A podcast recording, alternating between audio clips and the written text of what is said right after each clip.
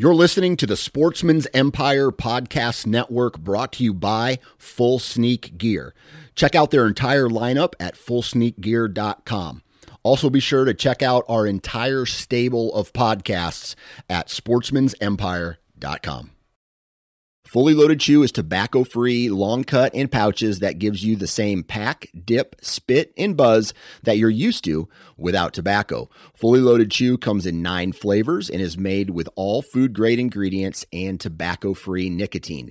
To give us a try, head on over to fullyloadedchew.com for a $1 can of chew with free shipping when you enter the code OUTDOOR1. O U T D O O R and the number one. For more information on our product line, visit fullyloadedchew.com. New from Moultrie Mobile, the Feed Hub offers first of its kind cellular connection and control for nearly any spin cast feeder on the market. When used with the Moultrie Mobile app, you can monitor feed and battery levels, run feeders on demand, receive alerts when feeders are clogged, and remotely adjust feeding times.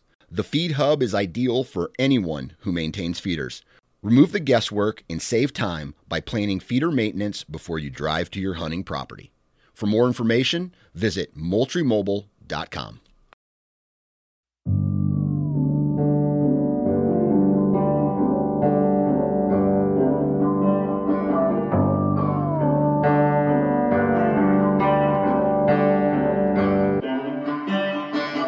going on, everyone? Welcome back to another episode of the Wisconsin Sportsman Podcast, your home for all things outdoors in the Badger State. I'm your host, Josh Raley, and today I'm talking with Sam Billhorn, owner of Whitetail Partners, about managing your land for whitetail hunting. Managing properties for whitetails is about much more than just planting some food plots, maybe dropping in a couple of water holes and hanging up your tree stands and hoping that the deer walk by. There are a lot of things to take into consideration, like hunter access, low impact stand sites, travel routes, depth of cover, uh, all kinds of things. And uh, that's what Sam and I get into talking about today.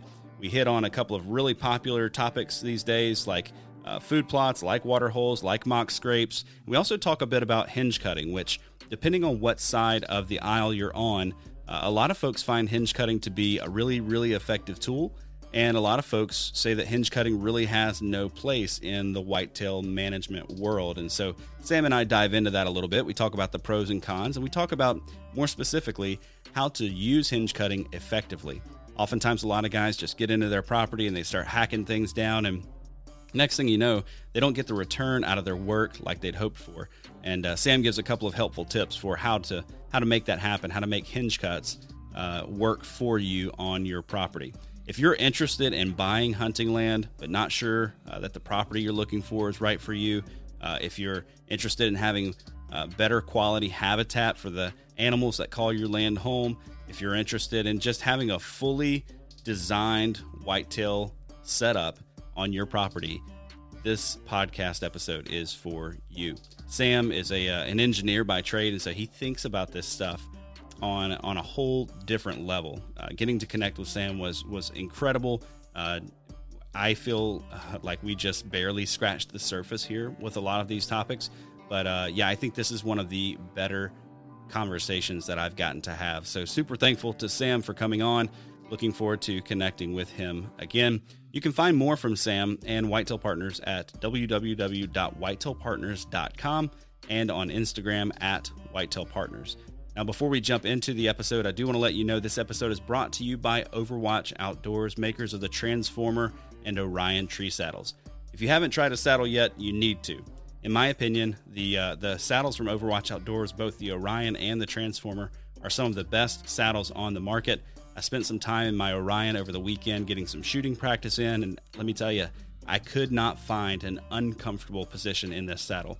The saddle is awesome.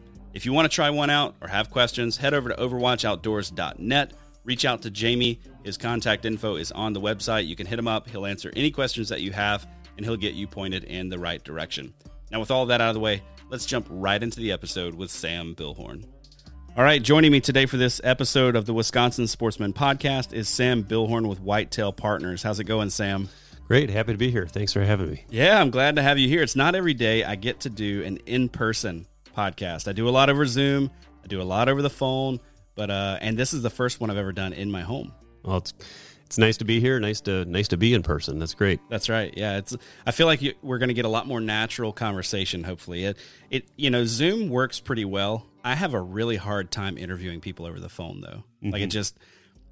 I, I cut them off a lot because I don't know when they're done because I can't tell based on their face or their hands like whether they're done with their answer or not. So yeah, yeah you miss pieces. That's right, sure. absolutely. So glad to have you here in my uh, podcast studio slash kids playroom as we look at the toy kitchen and the bouncy house uh, piled up over there in the corner. But uh, Sam, as we get started here, why don't you tell us a little bit about you, uh, a little bit about Whitetail Partners, how how all of the all of this works, sort of what are the services that you provide? Sure. Well, thanks again, and uh, yeah, Whitetail Partners. I've uh, it's been a company I developed over the last uh, two or three years here after really a, a, lifetime of hunting and enjoying being outside and in the um, you know, working on deer habitat. Uh, probably started five, ten years ago, really diving in and learning so much and buying property ourselves uh, with a couple of my brothers and enjoying uh, that process of really being able to control and develop that property for whitetails and taking all those things I've learned and the experience that I've had, started helping out buddies and uh, friends of friends, and eventually uh, started helping all kinds of people.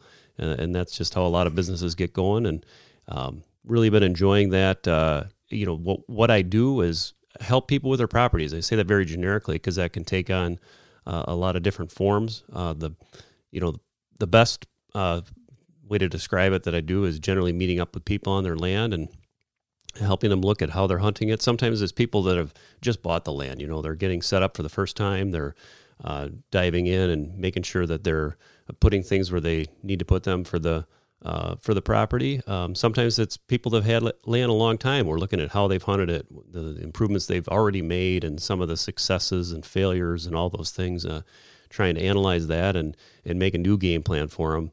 Uh, then I focus on drawing it up and uh, giving them a plan for the future of how to move forward with their land. So that's more on the habitat planning side. Also help people uh, buy land. So that's uh, you know they're going out and that's you know I'm not I'm not a realtor. I'm not uh, involved in the purchase, but just advising them on what makes a good property. And you know, I've developed a pretty extensive list of the the things I'm looking for in a property, and try to help them be successful and uh, find one that's a good fit for them. So that and um, a variety of other services, just helping people on their properties, sometimes going and working with them on their land and showing them how to do a few of these type of improvements. Um, not a land management company, not helping them, you know, putting installing food plots and things like that, but just uh, trying to help them out and uh, you know let them be more successful for the next season. Man, that's great. So this, how long have you been doing this again? Uh, this is my third season of, of with the company. Okay, yep. and that, that's great. That's great.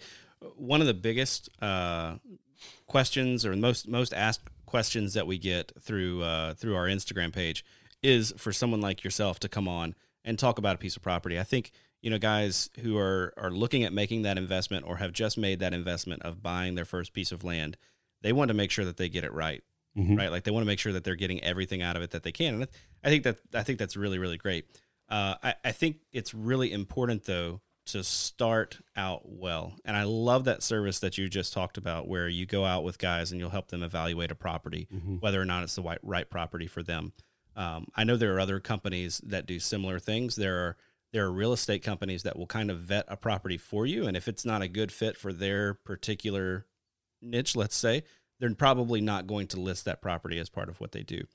Uh, all of that said, oftentimes a realtor is more interested in you buying the property than in how you're going to manage that property for whitetails. That's right. Their their interest in general is is the sale. I mean, they want it to be a successful uh, connection for that client. They, they aren't just uh, going to push every property, just like you say, on and, and, trying to make the right fit. But you know what I'm looking at is truly a um, from the owner's perspective. You know, get to know them, learn what they want from a property, learn the things that how they're going to use it. Because you know, the first thing we start off with is why. You know, why do you want to own this property? And the big picture things of of uh, not just hunting, which we'll get to that, but you know, what else do you want to do with the land? Who is it for? Are you going to have your family there? How far do you want it to be away?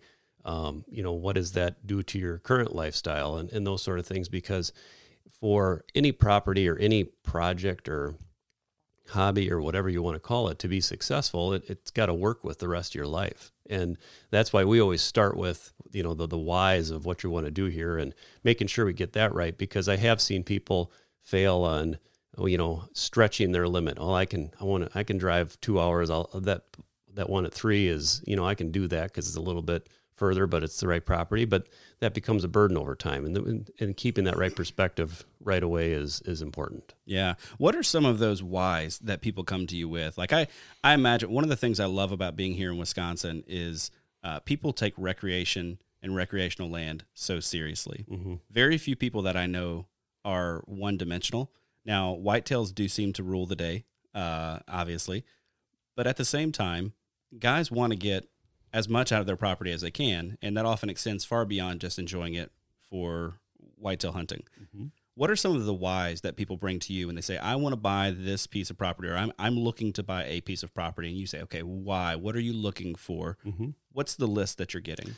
Yeah, so you know, it starts with their life, with what they have going on, with perhaps it's family or even grandkids. I, you know, I love talking with uh, folks that maybe they're nearing retirement, they have some grandkids, they want to introduce them to the outdoors, and um, you know that that starts off in that process of the type of setups we'll have for them are going to be very different than the types of setups we're going to have for, say, that you know diehard twenty five year old bow hunter, you know, and, and we want to make sure that. Uh, that that's an important fit for them as we look at the at the situation uh, to set up. Also, it could be you know maybe it's something also another hobby or area they want to be by. It's part of that process is acknowledging like hey i want to be close to you know or within an hour of this town whatever that is because of family or because of other recreation or other interests. So you know tying it into that um, but then also it's uh, maybe it's a a desire to have a cabin or you know some of these other things that people look for in land uh, but it could also just be you know i want to have something that i can more easily turn around. I want something that i can you know within five years i can have a great uh, set up and not have it be something that I'm working on or waiting for things for the next 30 years to grow or whatever that process might be. Man, that's great. Uh, I there's a lot that goes into that, and I, I mentioned before in a previous episode one of my uh, biggest fears, as as my family and I have considered and looked at buying land, is that whole piece of I'm afraid to make this investment and it not turn out to be what I want it to be. For mm-hmm. it to, it's not going to meet my whys. Mm-hmm. You know, I'm going to get a year or two into it, and it turns out my family can't uh, enjoy it for for what what it is. So, um, tell me a little bit about choosing the right property for me. And I, I just want to give you a case study, yeah. and and part of this is greedy, so I'm getting you for no, free. That's great. Uh, I, I'm I'm a I'm a young guy, mid thirties. I've got three young kids, seven, five, and three years old. I want a property within uh, an hour, maybe maybe 45 minutes of the larger city that we are close to right now as we're mm-hmm. recording this podcast. Mm-hmm. I keep it kind of low key like that because I have some really good public hunting areas and I don't want people to know where they're at. Uh, good plan. Good plan. so, um, I, I want to buy a piece of property. I want to buy a, a, sizable enough piece of property where I can provide really, really great deer hunting mm-hmm. on the piece but obviously I want to keep it smaller for my budget. I want it to be budget friendly. Mm-hmm. I want to build a house on it one day in the next 10 years, let's say. Mm-hmm. And uh, I want it to hunt big enough for me, my three kids, my wife, maybe a buddy here and there. Mm-hmm. So, what else are you going to ask me? Where are you going to point me? Sure. So as you spoke, you you hit on maybe six or eight things that I would be highlighting on my list. So I have a okay. I have a sixty point checklist that I go through with guys. Holy smokes! Okay. Yeah, and and so I mean it, it, it can take two hours to just talk about one piece of ground. Wow. So uh, in you know a couple minutes, I'll try and summarize here, but you get the point of where I'm driving at is like this is a uh, this is you know a, a, longer conversation on those subjects. Yep. But what I would say is this is um, each of those things carries with it a potential maybe lo- location or also size. So there's some location and size things I'm considering. Part of that would be maybe breaking down your budget a little bit and then maybe specifically if, if you're that tight within let's say an hour 45 minutes we can almost start to maybe even look at some areas that would be logical because of the type of ground and typically what that sells for i mean ground is going to be so wide ranging depending on if it's product you know productive ag ground or if it's uh, timber or if it's lowland, whatever. There's going to be a variety of different things. So maybe there's you know introducing you to some types of ground that maybe you know if it's on the budget minded side is is is you maybe didn't think about as deer habitat as much as you would typically think of in this area. You know, like we could go uh, east or southeast to here a little bit and, and maybe find some of those areas that are going to have some more lowlands mixed in, more diversity and some of that. Yep. Um, and you know, getting back to the kids and family side and all that, you know, because one of the things I look at is a little bit further down on the list as far as evaluating a property for hunting for whitetails. But I say specifically for kids, and, and this is one I love to unpack because I got three little ones myself, is access and quality, Mm. easy hunting setups. You know, Yep. a lot of these, Yep. a lot of these uh, designs that I'm going to do for that, uh, call it young generation of hunters or seniors too, is trying to find great access, multiple sides, and be able to get to uh, those hunting locations easily. Um, you, you know, maybe they're blinds; they still can be tree stands, but uh, sim- uh, simple setups that are repeatable. Maybe you can work on a variety of winds in those locations. So that's getting into some of the specifics on the hunting side. But um, you know, access is going to always be huge. And I would say if, if we're looking more budget minded, I'm always going to I'm always going to push people maybe to go a little bit smaller so that you're leaving room in the budget for other things. You know, you're leaving room for those improvements. You know, just like buying land to build a house, you're going to give yourself opportunity to uh, not, you know, day one, put yourself in a tight spot for all those other things you want to do with the land. You know, and, and and that's some of the things that we would consider as we break that down. Yeah. All right. So as we're we're picking this piece of property, does it matter? I've heard a lot of people talk about, you know, they would prefer a large square property rather than a long skinny property. Is it that simple? Or is there a lot more that goes into it? I can, I think I can tell by your face. There's a lot more that goes into it than Well, that. well, sure there is, but I would say it this way: is that as you look at that at a property, especially one that's going to be, uh, say, it generally smaller in size, um, you know, maybe it's 40, 60, 80 acres or, or less. Okay, if it's generally smaller, you're going to be looking beyond your property lines. You know, a lot of evaluating a property isn't just isolating it, cutting it out, and saying, "Here's this whatever 40 acre property," and and just looking within that square or rectangle, whatever your shape is. Anyway, you look at that and you say, "What's beyond me?" Because as we um, look at what's around that property, it may make that decision easier because you're going to say, because of the shape of this, I'm capturing that many more uh, movements, for example. And this is getting into some hunting uh, specifics, but for, for example, in hill country, the top of drainages. So you have these um, top ag fields and low ag fields, and in between you have timber. And along uh, through that timber, you're going to have uh, points of turns in the hills and eh, where the drainages are very heavy and steep. Okay. And at the top of those drainages is one of the best hunting locations that you're going to have in, in that type of setup. Hmm. Okay. But, and depending on how that property sets, if you grab, let's say you have a top access property, you have a, you have a property that's on the ridge or the, the top, and you're grabbing both sides of that ridge, those movements, you might capture a lot of the deer movement for the area because of the shape of that property. You know, cover, you know, cutting those areas off that the neighbors aren't then able to hunt. And whereas if you had, for example, a block of timber and you didn't grab either end of that drainage, you're you're not going to have that movement that you might have otherwise had. So a lot of it's looking at not so much the shape, but what does that area cover, Wow. as, as well as what's around it. Man, okay. So definitely not just looking for a specific shape, man. There's a lot more that goes into it. I hadn't even I hadn't even thought about situations like that where if you just you just miss the travel routes with your specific piece of property. Uh that boy. Well, and, and and then roads too. We didn't even talk. We talked about access, but also specifically roads. Where are those roads coming in at? Because you know, if you could, I've had properties where people just have a road that just touches the corner of a property, and it's like that's a that's dynamite because you have you know guaranteed public access, or excuse me, your personal access to that from the public roadway, and you know that's a, you gained a whole nother point of entry um, by doing that. One of the other things we look at, and this is getting in, you know, within access, I probably have half a dozen bullet points, but, um, you know, talking about other areas to get into your property could be a negotiating an easement. You know, if you're buying a property, if you're buying a, a piece of property that a larger farm is sectioning off, you might be able to work with them to get uh, to get an easement, even just walk in from their property into yours, and that is worth so much to the hunting aspect uh, that makes that hunting that that hunting property uh,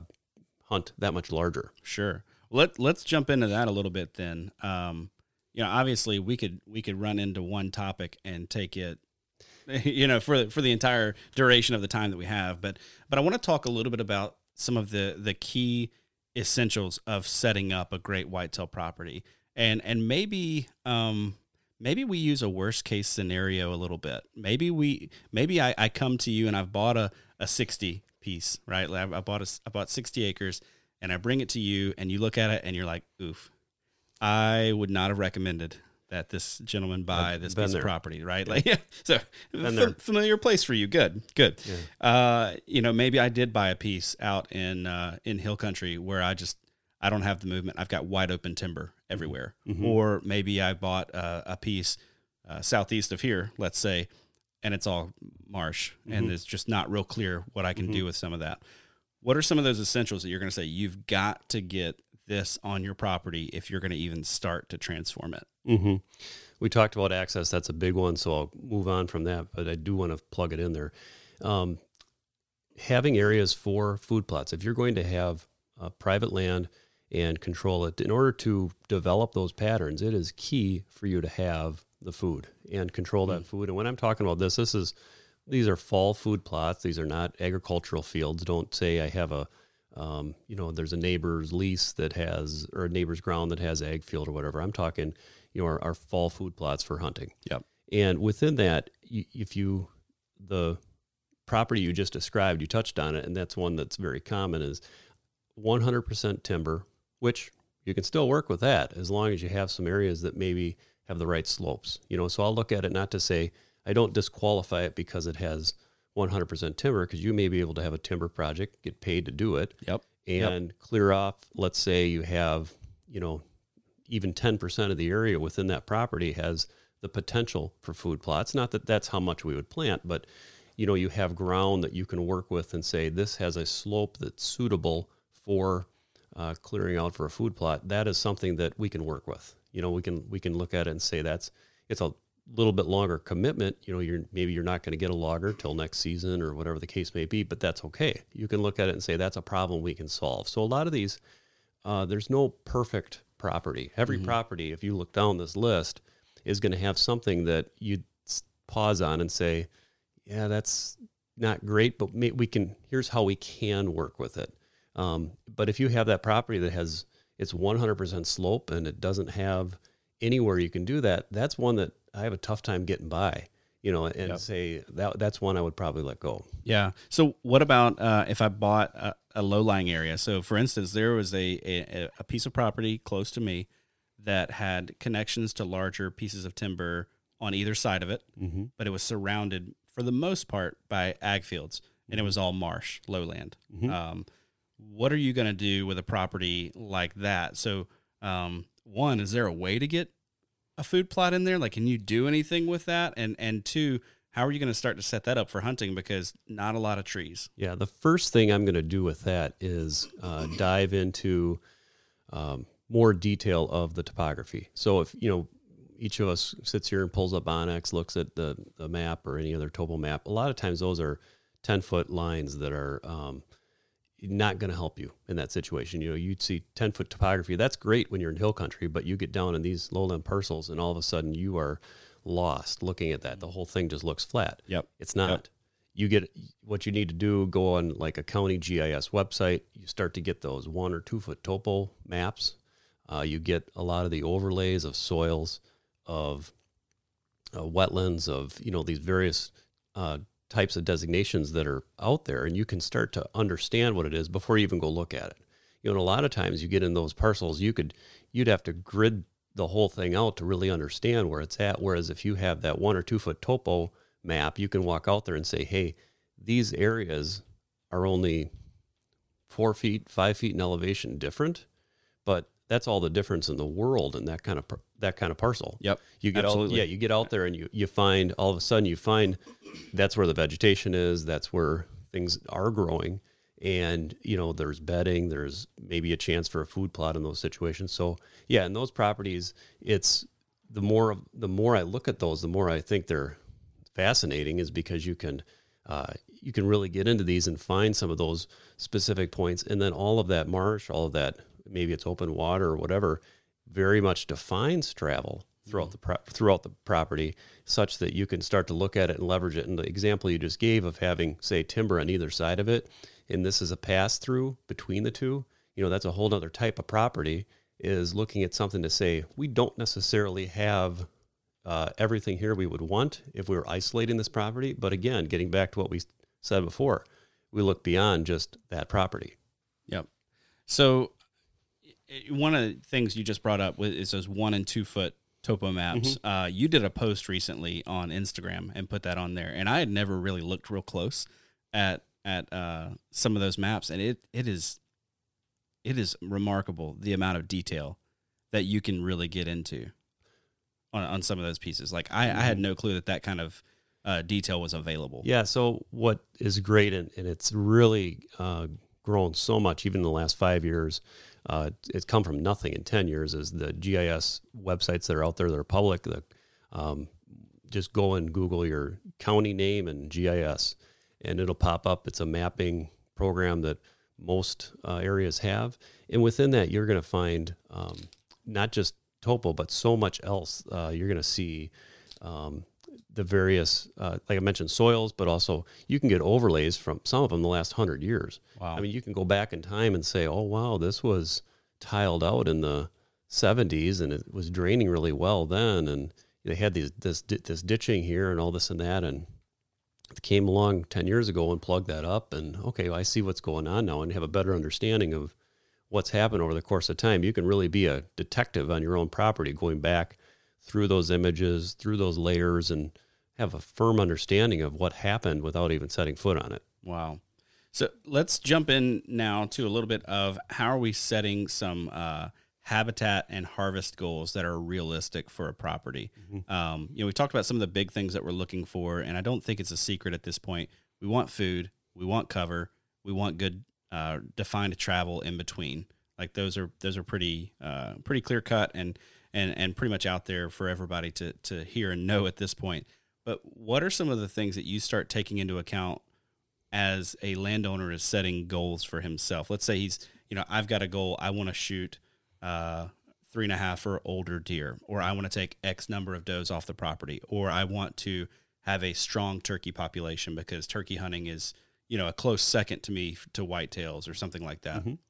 Yeah. So with that, in really should have brought this up from the beginning with why because you, know we automatically think deer hunting and bucks and all this stuff, you know, but that is part of that first part is understanding what is realistic because if someone wants to have that three year old plus, uh, you know, buck uh, is their is, is what they're looking for, they may be looking in completely the wrong area and don't know it. You know, if they're if they're looking in you know wherever far northern Wisconsin and and their expectation is to shoot a booner, they may not be correlated. You know, Sure. and, and it's and, and not to say that those don't exist there; they certainly do, but they're areas where that's more common. And I think it's understanding even through some basics of historical harvest records and you know what their expectation is and helping them set that accurately because there's people that would say you know i've i've had that hunt I, I've enjoyed that, but now my focus is changing. It's going to be whatever I mentioned, you know, the grandkids or family or this or that, and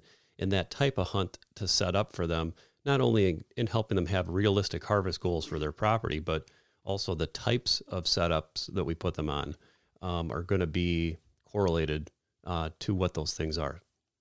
Are, are these properties that um, guys are looking at or looking for, or or that you're setting up mostly? Let's say, um, are you dealing a lot with people who who say I'm only going to be here to hunt the nine day general firearm season, or are you mostly dealing with guys who say I'm going to be here all season long? I'm going to take a bow. As soon as firearm season opens up, I'm going to be taking a firearm. How, how does that look and, and break down? And I'm curious, maybe uh, if how that may inform the purchase of a property if I want to if I'm a if I'm a strictly a gun hunter, I take 10 days of vacation every year for gun season.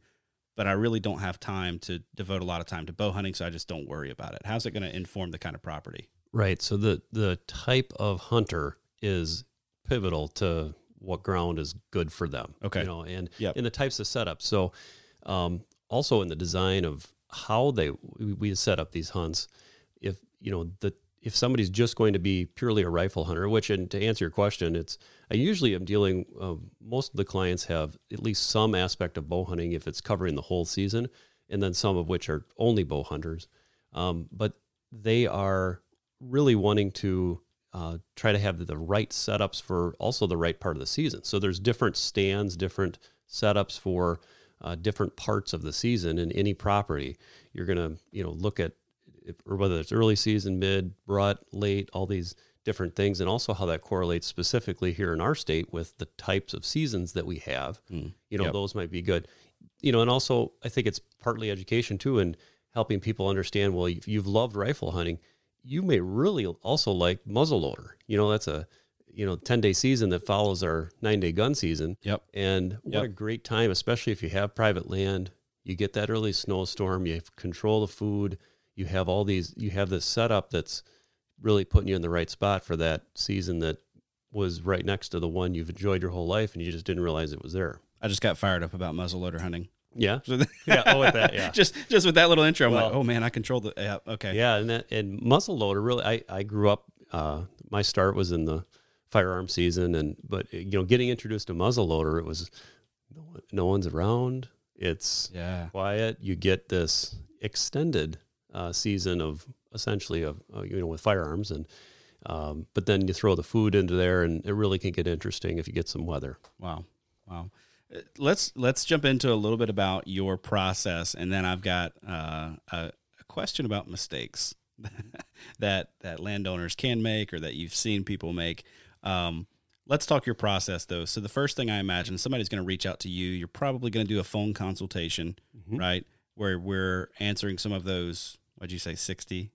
Well, yeah. So if you're talking about the uh, um, buying a property, yeah, that there's a checklist for that as far as how we go through and help them really discover what they're looking for in the property as well as what that property has to offer for them. So yeah, that's the on the purchasing side. On the um, habitat hunting design side, that's a whole nother process as far as getting to know them and um, whether it's going to be uh, in person uh, on site or also I do that virtually too for people who um, you know either further out from the areas I'm covering or maybe that's just the um, all they need to have is is to have a little bit of um, Q and A session and going through some of the design ideas. Maybe it's reviewing what they already have, and we can do that on on, on the computer on Zoom. Okay. Um, but anyway, getting more specifically into that uh, uh, habitat design process, what that entails is first of all, just like you say, the phone consultation. Hey, you know, what have you had? You okay? You, you just bought it, or you've had it for many years, and getting to know them. Some of the questions we've gone through here, you know, because it, it does correlate obviously with the, um, you know, the same mentality of buying land versus then setting it up. It's some of those same questions, but it's understanding who they are and um, what they want to put into the land. And, you know, uh, once we go out there, then, so usually we get to know all those preliminaries of how they're hunting, the successes, failures they've had, or maybe it's brand new to them, and then going out and uh, scouting the land. So it's going and uh, basically walking the entire property and getting to see it in detail so that we can we can learn it, understand it, and um, along the way, along that process, going through the uh, principles of of habitat design, of uh, of uh, you know the improvements that they're going to make, and talk about you know a lot of different things along the way. And then my process is going back, developing that plan, uh, developing that report, all the specifics of what they need to do. And within that, you know, I've gone, I've transitioned a lot. I used to write uh, just pages and pages and pages of these reports, but I've gone now to doing video content of, of, you know, I'll just basically record a session of me talking over the plan and explaining it and, you know, advising them on how to hunt, how to do this and that. Um, and that's, that's put within the report of those links that I have for those videos. Okay. So rather than rather than doing a long written report, are you Right. are you seeing people feel like they can grasp that a little bit easier? Yeah, so it's it's a presentation essentially. Yeah. You know, I'm um, on a little bubble and screen, and and talking over the plan, and I go through element by element, and some of these plans have 200 elements on them. You know, you're going to go in and okay, this this is a travel route from A to B, and here's why it's here. It's, this is the position on the slope. This is how it's intended to function. The mock scrape and water hole that are here. This is why we put them here and not over here. And mm. the stand is right, you know, in this location. And we, this is how we're going to access it because that's going to allow you to not be invasive into the in and cross this travel route. Yep. And basically just go through step by step and explain it. So yeah, more presentation style rather than you can imagine putting that into words. It is uh, pages and pages and chapters of uh, upon chapters. Yeah, I imagine that's way more digestible. Oh, of and, course. Yeah, and, I figured that out pretty quick. Yeah. well, and I, and I assume uh, not to not to speak ill, but I, I bet a lot of guys get that book that you wrote and say, "Wait, I, I don't. Yeah, I'm not going to read this." Like I said, I, I, learned that pretty on uh, pretty early on. That say, "Well, this was all great, but could you come here and explain it to me, or or have a call or whatever?" And um, yeah, so that style of all these embedded videos of of you know explaining each piece by piece of what's going on and and doing more and more of that it is for the reports specifically for that person it's designed you know tailored to that property because yep. um, as we've said with everything here everything is is fit custom to what they who they are what the land is and how those two come together yeah what what is start to finish uh, let's say i call you mm-hmm. um, we're right here in it's march 1st actually as we're we're sitting down recording this it's March 1st, not a ton of snow on the ground. I call you today. I say, "Hey, can you meet me out there this weekend?" You're probably going to say no because I'm busy. But but when I do get you out there, right. and um, you know we've gone through what I'm looking to get out of the property. You come out and do a site visit. Um, what does the turnaround time look like before I can expect to get a report back? Yeah, yeah. So like you say, right now we're pretty much booked up through the through green up. You know, that as that um, most of us who do this um, regularly are you know filled up through and, until it's green up. I do advise people there's some type of properties that after green up can be successful on those on-site visits, but I think generally what I would do is steer them more towards getting some advising to get them through this year, and then we we plan it for postseason um, as far as the the green up uh, time frame goes. But anyway, back to your question is I once I uh, spend a day with them on the property, and some some properties might take longer than a day if they're very large, uh, but go through that time and uh, you know, we, we talk about some things right then and there they could start doing, but generally when I'm retreating back to my office and making the plan or report and all that, uh, I have a pretty quick turnaround. Usually one to two weeks is, okay. is what I'm having to get that uh, report or the plan report back to those people. And are these people doing all the the the work? I, am assuming you're you're writing almost like a prescription for for their property, right? Mm-hmm. And uh, these people walk away with quite a bit of work to do, depending on on their property. Are they working within other companies to come in and accomplish some of this work? Is it sweat equity? What does that look like? Well, I've seen both. Uh, one of the things that I do though to help them because it, it is a it is for many a several year process. Even though the biggest impacts can be made with a smaller percentage of the work, for sure, um, is uh, making a list of priorities, you know, and I have a video on that. Talk through, you know, here's the top 10 things to do in year one. Wow. You know, going through and saying, these are the, these are the things that you can focus on and um, really have a big impact right away. And then beyond that, having a annual calendar, and maybe you've seen some of my posts with that, but just, it, you know, every month of the year, there's something that can be done. And that's uh, what we try to focus on is getting, uh, them aware of the things they can be working on and how that translates to their plan. That's great. So you give them like a step by step and really help them prioritize the pieces yeah, rather than just having them walk away with uh, you know the 68 things they need to do. Well, it can be overwhelming looking at a plan. There's a lot of detail there and anyone who's worked hard at developing habitat knows it's never done. Yep. You know, you're you're constantly working at things, but having an idea of where to focus to get the biggest bang for your buck and, you know, all that um, it, you know, whether they're doing it or someone else is doing it, there's still things that do take time. You know, that there's plantings that you to, to grow and all that. But um, you know, generally stated, it's if somebody works hard at it, they can have a a huge impact and a, a successful season even in that first year. Yeah, yeah. Let's let's pivot a little bit now. Mm-hmm. So these guys who have come to you, they're walking away with this plan. They can implement some things pretty quickly begin to impact their success right away. There's a lot of content though that's out there on on YouTube. and a lot of it's really good content. I don't want to Yeah, say that the right on. content is not good. Um, sometimes the execution of said content may not be there, or uh, sometimes the the content is partial because the people who produce this content are also habitat managers and they want to come to your property and help you put together a plan for your own piece, right? And so I think a lot of guys buy a piece of property and decide, you know what, I'm going to start managing this. They don't call somebody like you. They just jump in and start doing things. And I bet some of them get themselves in a little bit of trouble. Uh, what are some of the mistakes that you see guys making on on their properties? I think one of the most common is you know people can maybe watch a one-off video and figure a one-off improvement. I'm going to watch this food plot video. I'm going to go out there and make a food plot. Great, okay, the, you've made a successful food plot. It's an attraction. Um, well, is that attraction where you want it? So first of all, it's that the location of those things.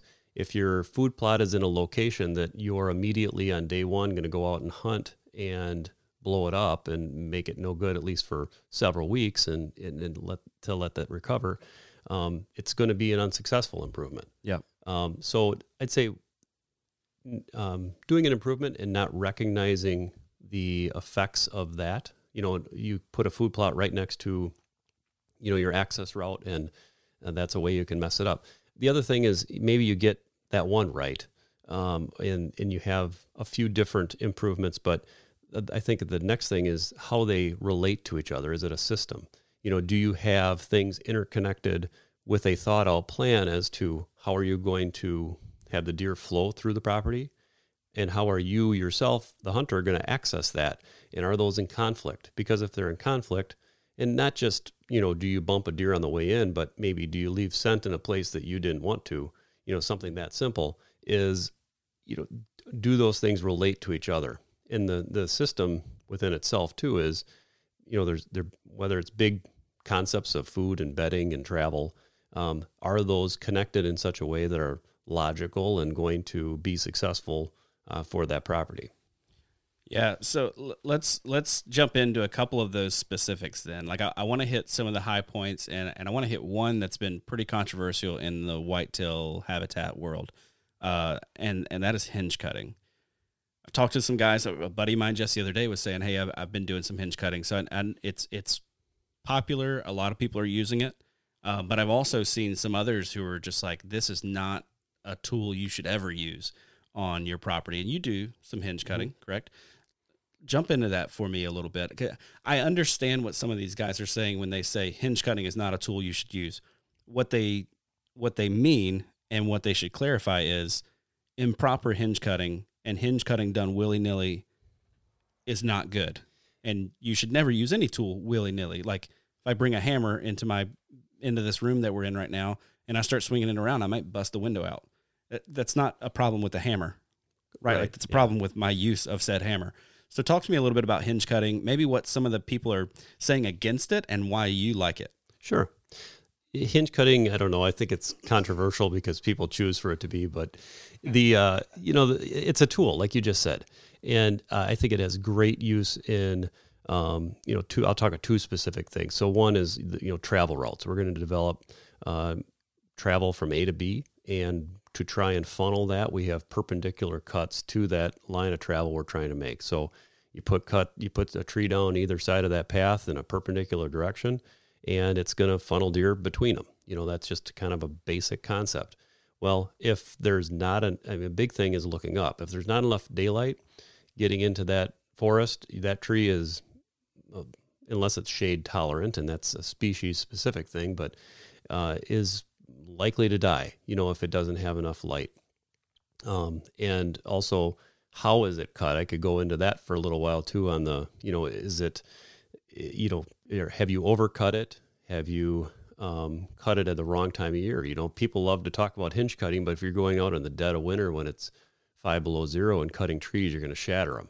You know, and it's it's some of that too, or the wrong tools, not having wedges, not having a small saw, a hook, all yeah, these talk about those yeah. a little bit. You you posted on Instagram the other Yeah. day. It's just a, and I, I gotta say, listeners, if if you have not checked out the Whitetail Partners Instagram yet, you need to because there's constantly good stuff on there. And you posted the tools that you would need for hinge cutting. You showed a Yeah. a good hinge cut as opposed to a bad hinge cut. Uh, you showed exactly, basically how the tool. I mean, you showed people using the tools and how how how that would work. And I thought it was fantastic. So go into that just a little bit Yeah. and, and what makes a good hinge cut. Sure. Great. Um, so the proper tools when going out there, first of all, the saw. You don't want to have your firewood saw, your you know the heaviest saw you have laying in the shop. you want a small saw. A lot of guys use arborist, tiny, you know, the very small chainsaw, even electric saws. You want to have something that's very easily controlled. Even a handsaw, something if you're doing even really small trees, you want the precision and the um, control of a smaller saw. Getting out there and uh, making that cut in a way that you're not overcutting it because one inch of extra cut could be the difference in that tree living or dying. Wow. And and so a good cut, um, that's you know control is the first part. Um, if it's a bigger tree, it's nice to have some wedges, and you know the felling wedge that's used to you know pr- uh, promote the tree to fall over, and and hammering that in there. That that little bit of leverage uh, at the bottom makes a huge difference at the top in trying to get that tree to come over. So in general, you want to go out there with the mindset of I want to wrestle this tree down. I want to pull it down. I don't want it to fall. If that if you cut it so far that that tree is falling, you overcut it. And with that, um, the hook or habitat hook is a common uh, one that's out there. Uh, it, awesome tool. Get the longest one that you can you can, and I, I recommend the aluminum one too because it's lighter. Again, I mentioned that with a saw. Lightweight tools are very important uh, for fatigue. The type more tired we get, uh, the sloppier we are with our work. This is not a sloppy operation. You know, you get out there. Uh, two guys is the best way to do this by far, is because you have one guy on the on the saw and the other guy pulling on the hook, and working together. You're not. You, you're, if you're doing it by yourself, you're going to be tempted to overcut. You know, uh, cut a little bit more so that then I can go pull it down and have a successful cut that way. And that's not what you want. I think ideally it's a two man uh, two man affair as far as the the operation goes. Okay. What are some of the trees that are good candidates for hinge cutting? Because I know not every tree uh, is effectively hinge cut. Mm-hmm. Yeah, so well, many of the hardwoods we have in our state are very good. I would say just as a broad statement for the state of Wisconsin, a lot of the hardwoods we have are great. Um, you may want to be protective of your white oaks, especially as far as their uh, future and acorn potential. Um, but I I'll hinge them if that's the tree I want to hinge. Okay. Um, even in red oaks too, and all that. So many of those hardwoods are very good. The um, ones that are not, like a a popple or then any of the softwoods are not going to be good conifers and so on. That's not going to be a successful cut. Um, but um, some of the best I like, you know, box elder is awesome. It just bends over like a rubber band. Um, shagbark hickory, elm, those are all ones that go really well. Maple, not as much. Maple's a little more brittle. You get a tree that's much bigger than six inch diameter, and there's a good chance it's going to want to snap when it's coming down. Mm, okay. Now, are you doing this hinge cutting uh, primarily for a travel route kind of thing, or are you also using hinge cutting for bedding? And are you even potentially using that to create pockets of denser browse in an area? Yeah, so all of the above. And Okay. I talked about that briefly before, and I'll get, cover the rest is the um, perpendicular cuts on a travel route to try and funnel that deer. Again, we're always looking for sunlight in these situations, or maybe if they're the depending on the species, there's ones that are going to be more shade tolerant. But um, in a bedding area, so it that sunlight's really critical to get um, as much in as we can, and also to get uh, a lot of good side cover. So the first thing you're going to do in that situation, let's say you're going to make a quarter or a third acre area, is to look around and maybe take out some of those bigger canopy trees. The bigger trees, you want to get them down first. You always take your bigger ones down first because if you hinge first, you're going to smash them. So bring the big trees down first. Got to get a you know get the area clear of what you you know looking up that you got the sunlight um, uh, coming in there then, and then those medium and lower story trees you're going to hinge those in that bedding area uh, such that you're opening up maybe 75% of that to daylight and allowing it to, to get good light into that bedding area because that's what makes the browse. Yep. That's that's what makes that all that those hinge cuts you made um, allows it to uh, continue growing and it's all at deer level at that point. And then yeah, they're they're you know all that side sprouts that occur, the stump sprouts, all that That's just all really great browse. And then it's going to be bedding area because of you selected it based on topography and um, you know proximity to food and some of these other things we're going to consider in a d- design. You know, we placed that where we wanted to place it, but um, that's what makes those hinge cuts successful is getting that light in. Um, and was there one more?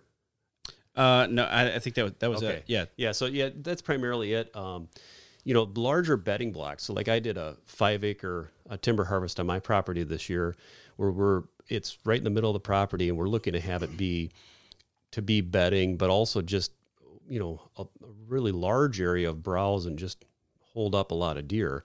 So we took out really almost all the canopy. I mean, there's 20% left. Um, some of our larger story um, red oaks that we left, we took quite a few of them out, and we're going to go through now and actually um, we're not going to hinge as much. And so this is a good example of that. Is we're going to work on uh, the browse that would already already be there. Um, and that's all that's this new generation coming up. You know, all the the early successional growth, and um, and also we'll do we'll do plantings in there too. We'll do conifers, not not- obviously not for browse, but just for thermal cover and bedding and all that. But you know, we're going to cut down probably a lot of the understory maples that were there because we don't want those to be our long term trees, as well as that making new sprouts and and all that. And we'll we'll also be doing some hardwood plantings in there as well.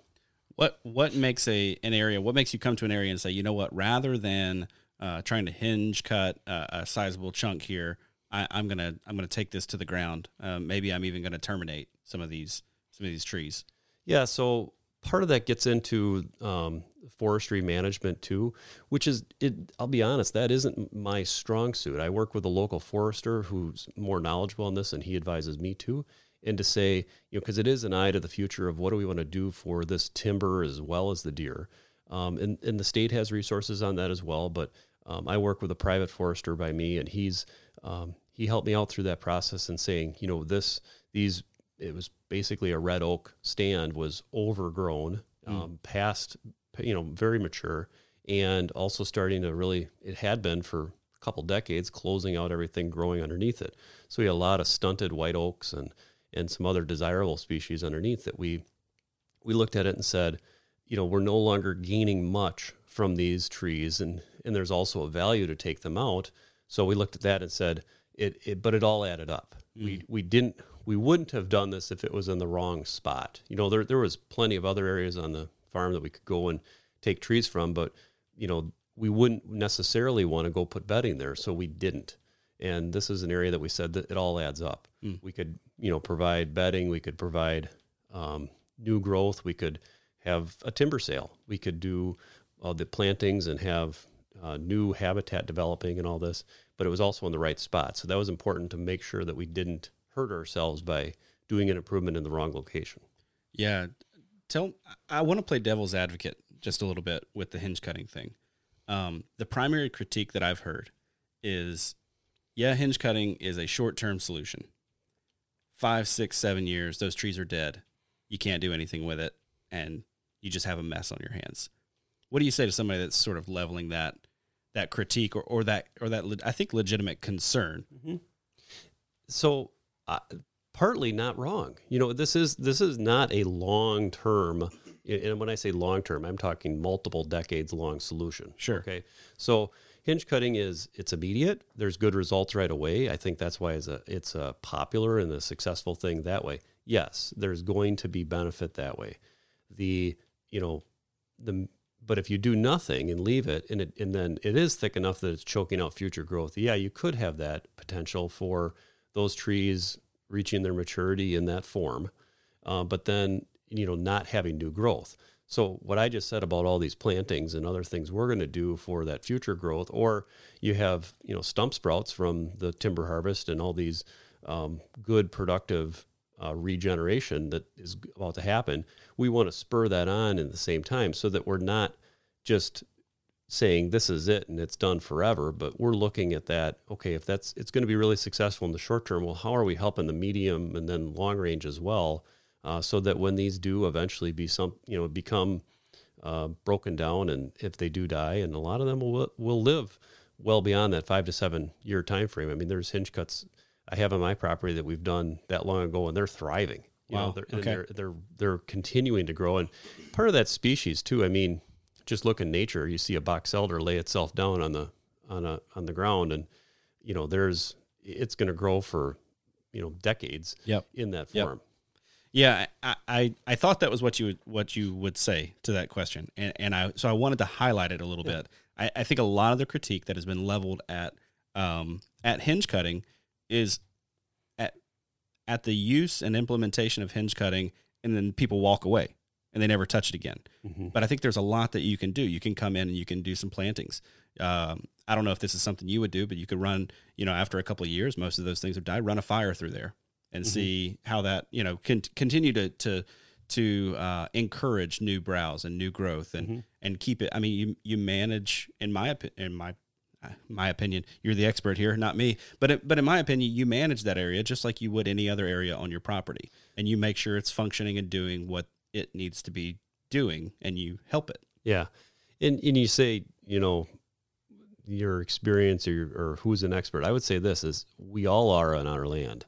We Mm. all you pay attention to what's going on. A year ticks by like a heartbeat. Yep. And if you're if you're paying attention to how did that look last year or the year before or this and that, and you'll see even over the course of a few years, okay, I I need to help that along. I can do some plantings there to to do that to uh, encourage this, or I need to cut those trees down. I mean, we didn't come to that decision lightly. We we were looking at that for a while and saying it's time, and got some other advice to fill in some holes that we thought you know, and be very intentional about that cut. We we marked every tree that was to be cut. It wasn't just a go, you know, cut this five acres. We went out there and selected the trees to go. Wow. Do you, if you've hinge cut an area, will you go in later and and like let's say you've got a lot of trees that have that have died, will you go in and remove those by hand after that, or will you let sort of nature take its course?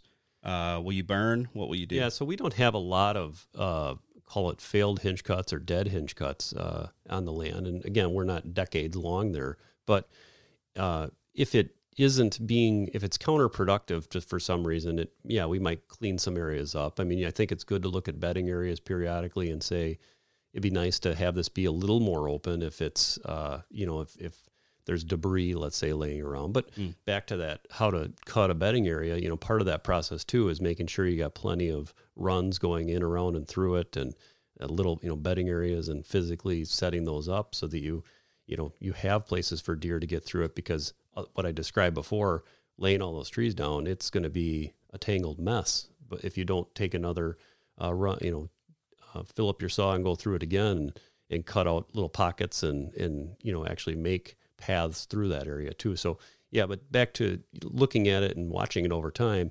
Yeah, there's there's areas you might look at and say we need to clear that out. We we're going to have some some of the tops that we have from the harvest. We're going to be working on those for a few years just because we want to clean up some of those piles and not have them around. But that's they aren't um, bad that you you know they aren't hurting anything about the habitat. There's some things that are productive about them too, but there's you know en- enough of them in areas that we want to clean it up a little bit, and that's where you, some of that comes into owner preference too. Yep. Yep. Let, let's talk a little bit about depth of cover uh, and where you're going to be placing um, some of this bedding.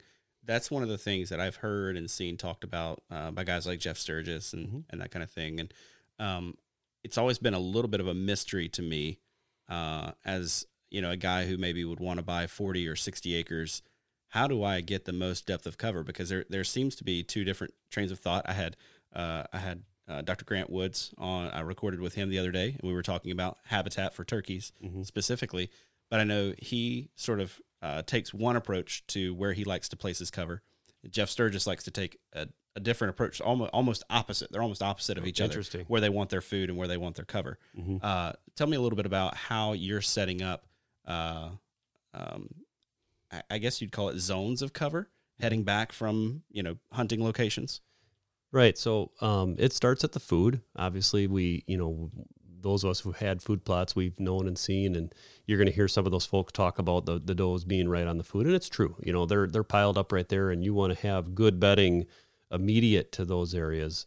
How um, far are we talking when you say immediate? Yeah, I mean on it, like On it, okay. Yeah, I mean five from anywhere from zero to 40 yards off of that food plot, uh, the does are going to be bedded. Okay. You know, and, and yeah, they'll continue to bed further back than that, but provide bedding opportunities for them there. You know, I have a rim of switchgrass around uh, my food plots, and I'm going to be planting, now that I have that established, um, I'm going to be planting conifers into that switchgrass five yards off the food because I want them to start growing up. I mean, those deer will bed, you know, five yards off of that food plot if I'd let them, and I'm going to try and let them. You know, so anyway, the more you can do that immediately for those does and and uh, smaller bucks, that's absolutely true. And then you know your depth of cover. Explain that, and people have heard this concept before, but you know the distance from your food, you know, to the backside of of your farthest bedding or farthest cover is is what it is.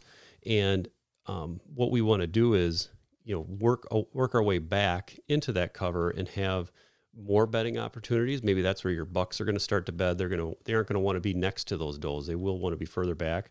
And one of the ways that you can mess that up is by dropping another food plot in.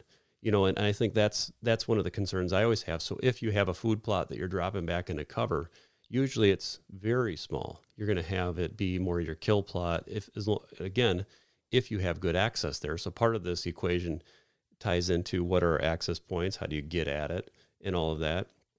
Um, but generally speaking, if you're if you're working further back into cover, um, you're thinking of it not so much like a dead end, you know, uh, that that it's you know from A to B is a defined thing, but you do want to have enough distance, and I would say on a, you know generally it's going to be at least a couple hundred yards, if not four or five hundred to the you know that you want to get far enough back from those major food sources um, that you're going to have buck bedding opportunities um, because those deer do stack up like that. I've seen that firsthand, and you know it's no wonder that the does are the first ones out into the into the plot, and those bucks are more working their way through and staging, and that's why those smaller kill plots and um, you know some of those other improvements like um, like scrapes and water holes leading up to that food are important. Let's talk a little bit about um, about that access piece then. Um, what are some of the really critical things? I, I imagine stand access is almost like a starting point for for you as you're designing a property. Like where can I get in and out? and then design the property almost around that. Is that right? They're, they're working together. I would say okay. they're, they're always kind of side by side working through. In in hunter access, it's obviously it starts at the at the uh, property boundary, you know, and, and that's one of the questions I'm asking people immediately is, you know, how many different places can you get in? The more they can give me, the better options we have, right? And it's not necessarily always about perimeter access, though that is certainly convenient and probably the most um, basic to set up because if you're if you're trying to keep your access tight to the perimeter, say just you know picture a square in your head, you're you're working around that perimeter, you're turning perpendicular into the property and getting in a stand just 10 yards in. How much of that property did you impact? Well, very little, right? You're yep. you're yep. you're staying on that perimeter. So you're if you can have perimeter access, if the topography allows it, which is tough in hill country sometimes, um, or or in lowland parcels too, because you don't always have the ability to get to places.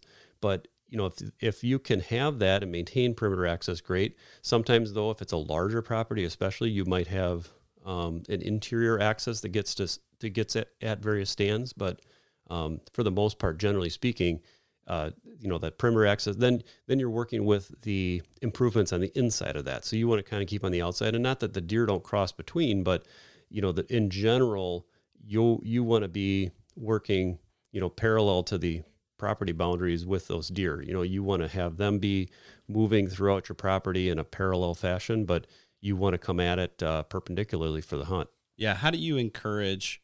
And I'm sure this is there's a long list. How do you encourage that parallel movement and discourage that perpendicular movement on the part of the deer? Sure. So that's all those improvements that I mentioned. So food plots, you know, we, we you basically think of it as all of these improvements are pieces of the system that you're you're laying out in such a way and then you're connecting the dots with travel okay and it's not that perfect deer might come through and be on a on a uh, you know on the on the travel route for only a portion of your property and then get off your property that's certainly going to happen but whether those improvements are food plots another one we haven't talked about is trail plots and that's you know these long long lineal plots they might be 10 yards wide and they just wind through the side of a of a hill or something like that that you know to to take deer through an open area with good screening on the side. Um, so food plots, travel routes, you're gonna have a little uh, improvements along the way, like mock scrapes.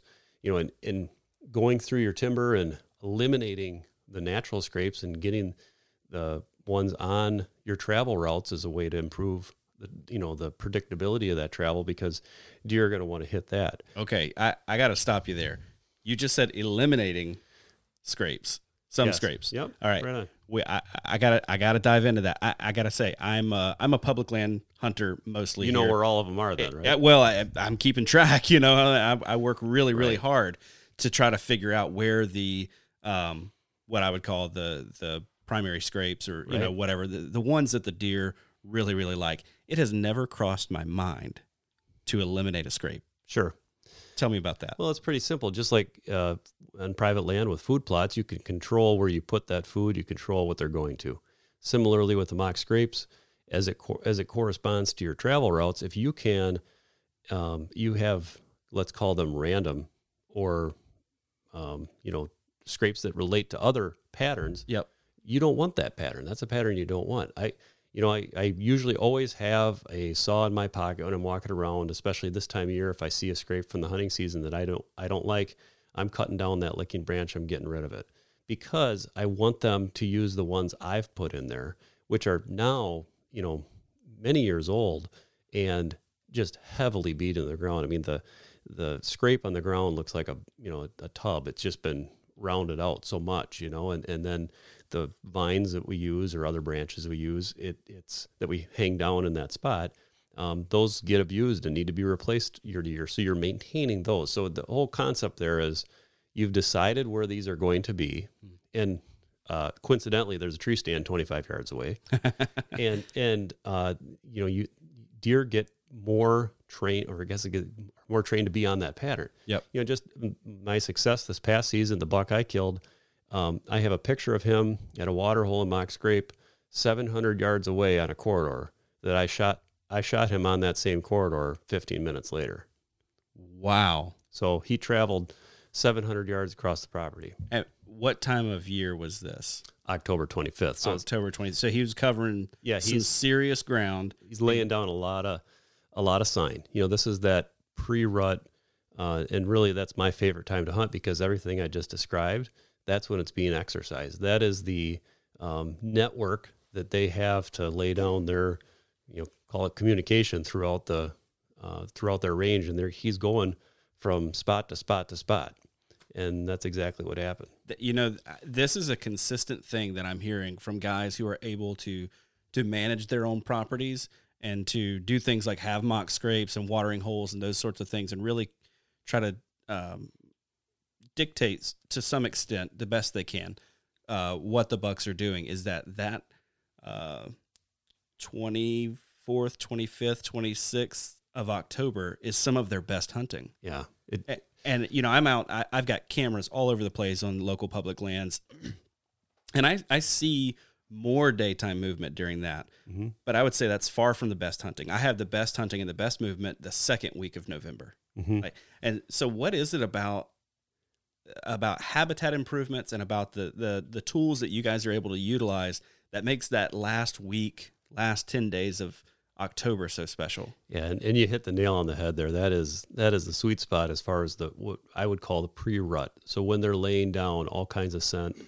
and sign and, and covering a lot of ground doing it. So it's the precursor to the chase, you know, the eh, which is when you're seeing your activities Yep. because they're Yep. really covering ground and looking for that next doe and all that stuff. And and we all love those days, that first, you know, that first hot doe in the woods and you know, it's like the woods just lights up because the bucks are just everywhere. Well, but when they're everywhere, they're not necessarily on that defined pattern, on that scrape, on that location. Yep, Which yep. is what we're trying to leverage on these, you know, design setups is exactly that. I had this buck on any one of my cameras on these scrapes at, at various times, and I knew and, and this actually goes back a few years. So this buck, I knew I had an opportunity for this that week.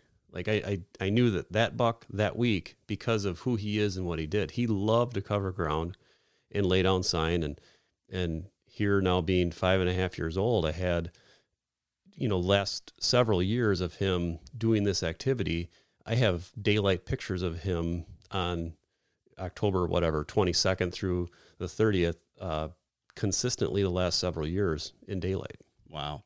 So you're a big believer in the year to year activity as well. That's something I've recently started keying in on, and uh, it has held true. Absolutely. So I'm, uh, you know, the bucks I'm most excited about now are those two and three year olds that I see in daylight on these patterns and I'm just kind of sitting back and starting to watch them because I know that they're the four and five year olds to be whatever you know we're going to hunt that uh, they're the they're the ones you know that's that's I, I, really like seeing them because it's I'm looking for that pattern. And as far as trail cams go, it's um, it's you know we all love them. We will go out there and look you know look at the pictures and all this and that and and and yeah, there's some current in year uh, relevance and intelligence and all that. I'm not going to deny it. I mean, especially sure. with cell cams, it's okay, they're active, this and that. But specifically, what I like to look at is what I just said, and and so much of it because we know the land so well and everything else that yeah, the cameras are they're enjoyable, but they're not. It, it's it's not something we need to have because we know the pattern depending on the week of the whatever month it is what what's going on.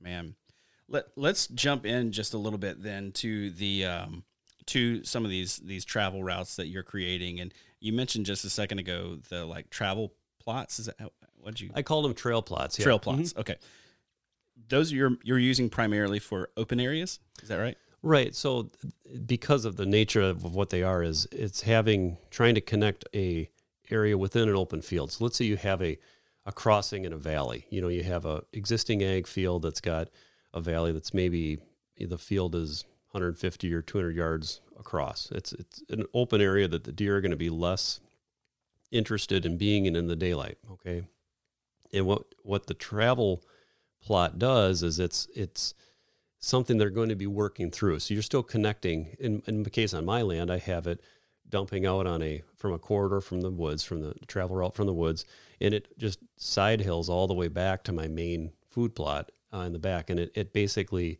lets the deer dump out at any point along that timber. They get into that plot, and then they're going to work towards the big plot. And so it it helps transition deer through the property and create flow. And also it helps me with my hunter access because one of my main routes into the property is just um, about 30 yards off of this and it parallels that plot. So I have screen in between myself and that plot. So it's very frequent that I'm walking out at night. And if I really looked hard between the plot screen and tried to see what was there. There's deer 30 yards away on that on that travel plot. Um, you know that I'm walking right past as I leave the land, and they're letting you do it. Oh yeah, because they feel secure. Well, that yeah, that the amount of screening. So there's 10 yards of whatever 12 foot, 14 foot tall screen between me and them, and then another 20 yards of of switchgrass. So there's a lot of sound and sight dampening that um, really prevents them from knowing I'm even there. Wow. Wow. Well, this has been a wonderful conversation. It's kind of like drinking out of a fire hose. There are 87 more topics that I would like to ask you about, but we uh, unfortunately have real jobs and uh, have to do those too today. But is there something that, from a high level view, that I haven't brought up that I should introduce to this conversation? I mean, you're you're more knowledgeable about this than I am. So, is there anything that I've left out that you're like, hey, we really should cover this as part of this conversation?